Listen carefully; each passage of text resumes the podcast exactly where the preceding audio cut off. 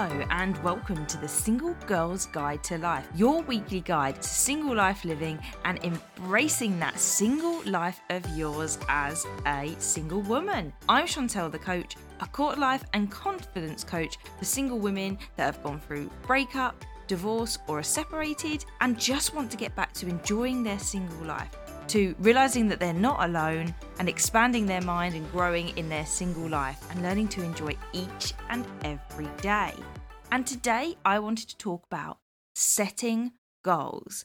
Now it's the middle of September, which means that we're coming up to October. We're starting to round that up. That means that there's three months left of the year. We are on that wind down of 2021. And can you believe how quickly it has gone? Now, some people would write off the fact that we're coming towards Christmas, all the shops are starting to get stocked with things, even though it hasn't even been Halloween yet. And they'll be like, oh, well, I'll focus on 2022.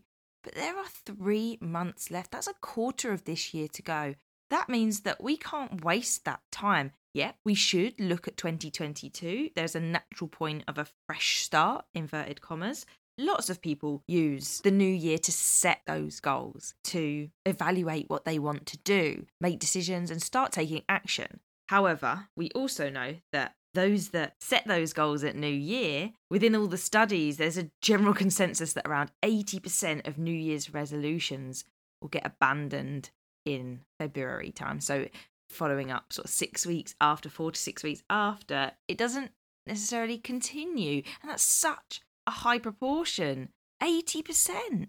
So you have to be in the minority, you have to be in one of the lucky ones, as it were, to even continue with your goals and to be working on them, not just achieving them, just continuing to work on them past four weeks. And that's why I wanted to share how to create your goals, have them, and continue working on them with success. There is no point setting a goal that you don't then get to achieve or at least work towards for a long period of time. That was just a flash in the pan. You don't want that for your single life. Being single gives you opportunities, freedom, and the chance to try things out. And within that, there might be goals. There might be things that you want to push yourself into. Dating is often one that people want to get back into and try again, but there are things that hold them back. They want to get confident at dating, they want to find someone. And whilst you can't necessarily set the goal of finding someone because there's an element of not being able to control it in that sense, you can set yourself goals that work towards making sure that you go on enough dates so that you can get confident on things. So you have to have a clarity around what you really want to get good at, what you're going to focus on, and then you have to commit to it. So there's a process of making sure that you set goals accordingly. And you may have heard of this before, you may not, but they're SMART goals. Now, you might roll your eyes if you have heard of that before and be like, yeah, I know this. I get that. SMART goals, we've heard those at work. Um, they've been around for a while. I know that I experienced them at school. But it was done in such a way that it felt like a tick box exercise. And yet, I know that nowadays, when I set smart goals, I'm much more conscious and involved in how I use them and looking back. The reason that it felt like that at school is because, yep, someone found out about this and it's part of personal development and a really good strategy to actually make goals that are the acronyms of SMART, which I'll go through in a minute. But it wasn't explained in a way that meant that we were then able to execute it. It's just that we wrote down a very smart goal. So I will go into what a SMART goal is and how to set it, but before that, you have to understand the process prior in order to not only set the goal effectively, but actually to have some success with it. Anyone could set a goal. Anyone at all can set a goal, and someone else could set you a goal. It's a bit like a manager might set you a target. Even if you sit there and work out how smart that goal is and, and refine it, doesn't mean you're going to do it ultimately, we have to have a really clear motivation of why we're going to do something. You have to know what is getting you up every morning to get it done. I'm currently sat here at 6:15 on a Thursday morning before work because this podcast episode needs recording. Some people would go, "Why?" And whilst I don't necessarily have numerical goals for this podcast and the way it works, the measurable part isn't necessarily there. And I probably do need to sit there and look at a metric of making sure that things work. But I know why I get up because I know how many of you respond, share messages, and say how helpful it's been. There's a motivation, there's a reason that I find it useful to get up and spend time in the morning recording episodes just to make sure that they go out on time, that they're there for you consistently, and that people can take something away from it. So you have to be involved in your goal. You have to care about the goal you're setting and you have to have a reason for doing it. You have to have that motivation. And it can be positive, just as I described then. It's because of what I want to be able to give back and how it benefits others. Or it might be the fear of something. So I know, for example, um, I need to cut some Pepsi drinking out of my life because of the amount of sugar in it. And that's therefore working against a negative of I really don't want to give myself health problems based on doing that. So it's just having that little bit of why are you doing this? Why are you bothering? Why are you even setting the goal? And what impact is it going to have either on your life or other people's lives? Depends there. Sometimes your goals are going to be for you, sometimes your goals are going to be for others. And you need to know what it is that matters and what you're doing it for and why. So that comes before you even set the goal, or you set the goal and then you work out if it's really a goal that you want to put the time and effort into. So, motivation first, setting the goal, and then following up from it would be changing your behavior. So, for example, I'm currently in the middle of training for a half marathon. I had an operation recently, I'd done a 10K just before that. And whilst I took 12 weeks off, six weeks for full recovery or official recovery, and then another six weeks off of kind of taking it easy and not pushing myself, thought I need to get back on the bandwagon. I need to start getting that exercise back in because the first six weeks of that time, I increased my walking from not really being able to walk at all to building up steps and going for brisk walks and so on following a surgery.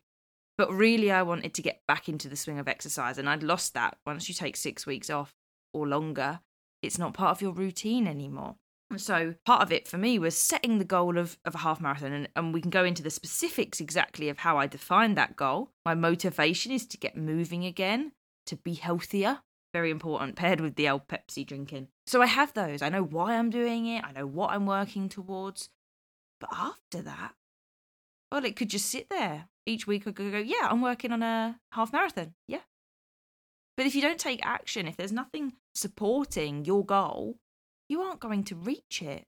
You're not going to get there. So you have to work out, and you usually work backwards from where you want to be and the time scale that you've got in order to do it. So in my instance, it is mid October, so a month from now ish, that I have this half marathon. So I've specifically signed up to one to hold myself accountable.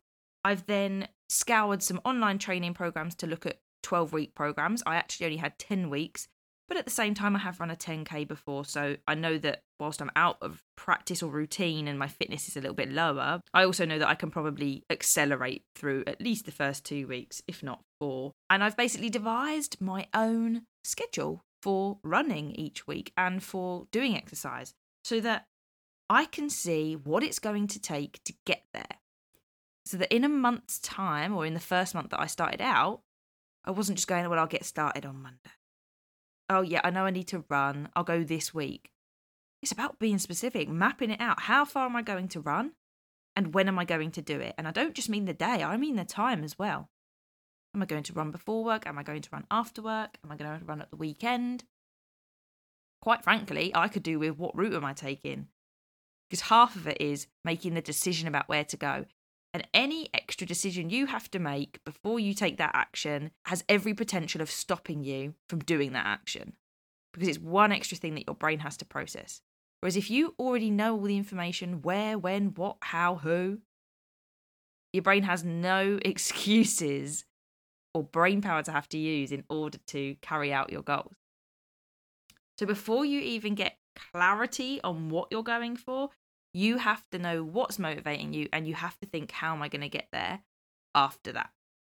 Now, in terms of setting the goal, as mentioned already, SMART goals. And just in case you haven't heard of it or it's not fresh in your mind, then we are looking at specific, measurable, attainable, relevant, and time bound. Specific in the context of a marathon, let's go for that, or half marathon at least, it would be less specific if I just said, I want to run.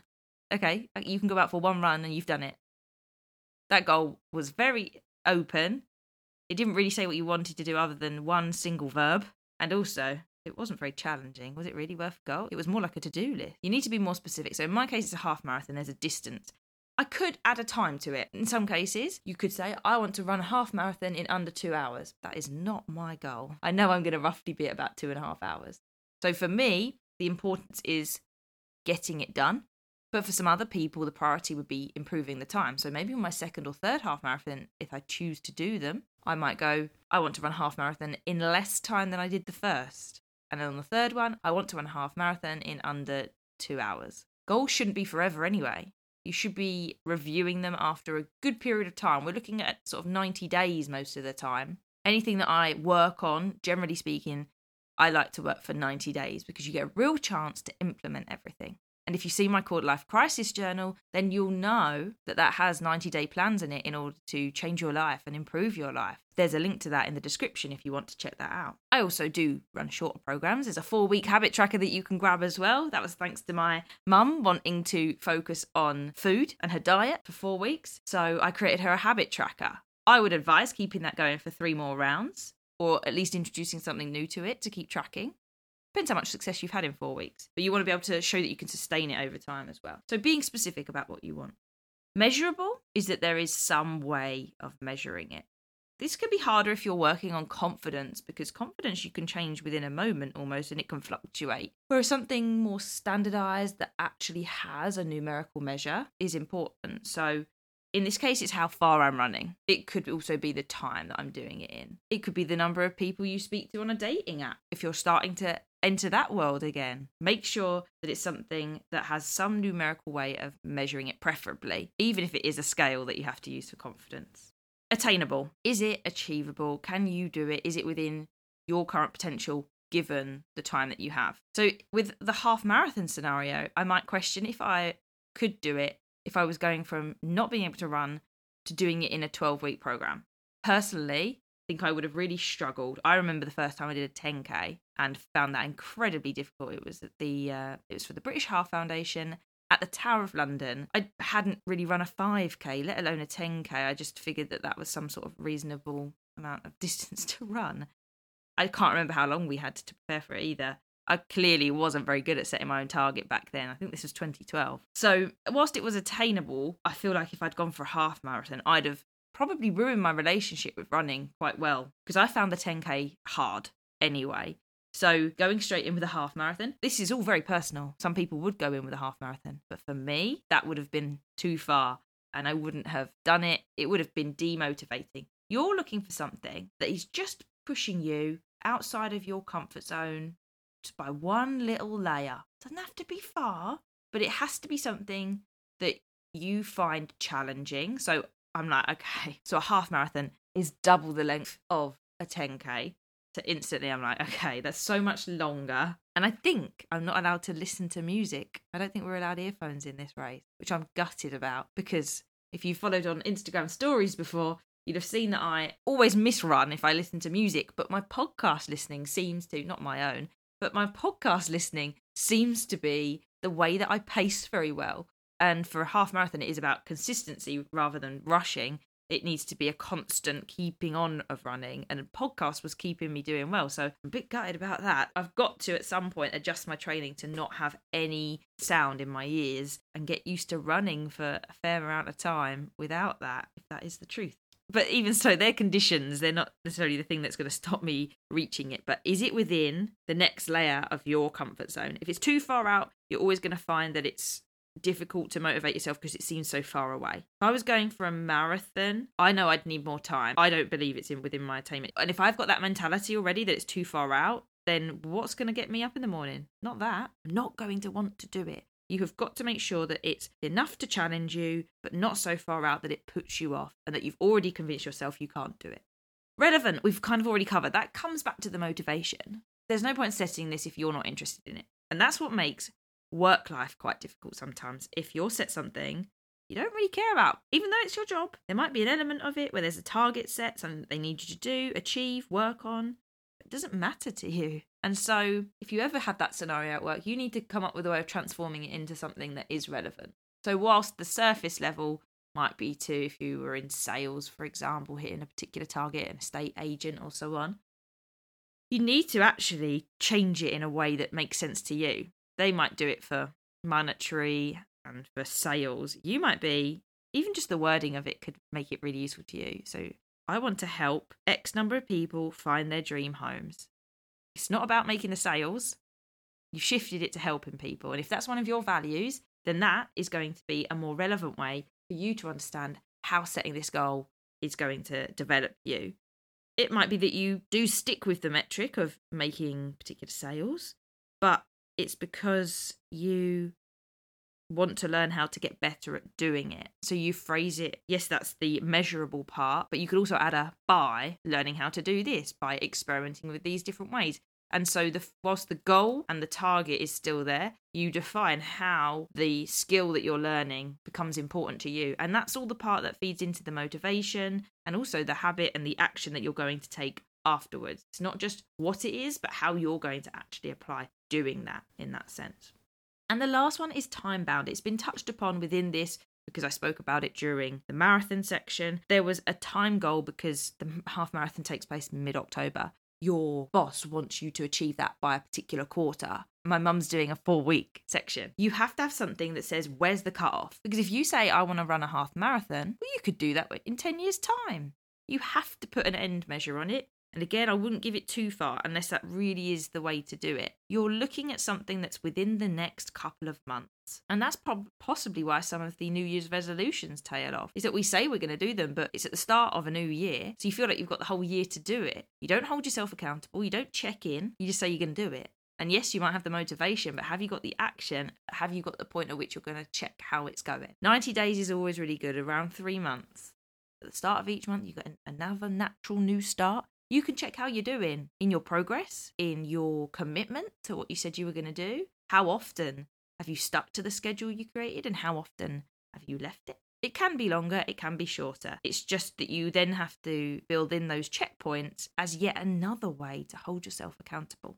Now, as a single woman, you might be like, well, this is my time to be free. I don't want to have to set goals. You don't have to set goals, but they're useful for keeping you challenged, for not letting you sit still and waste opportunities. Even if you want the freedom to go traveling, you might just in the background say, in the next six months, I want to have visited 12 new different countries, or I wanted to have had this many new experiences. You might still phrase it in a freedom style way. I want to have had X number of spontaneous evenings where I make no plans but explore a city and just do whatever takes my fancy you can still build in freedom within your goals. It's just a nice way to keep tabs on what's going on and to reflect as well. Those checkpoints are lovely when you see the progress, particularly over 90 days, and you've done progressive points every 30. It makes all the difference to see how far you've come.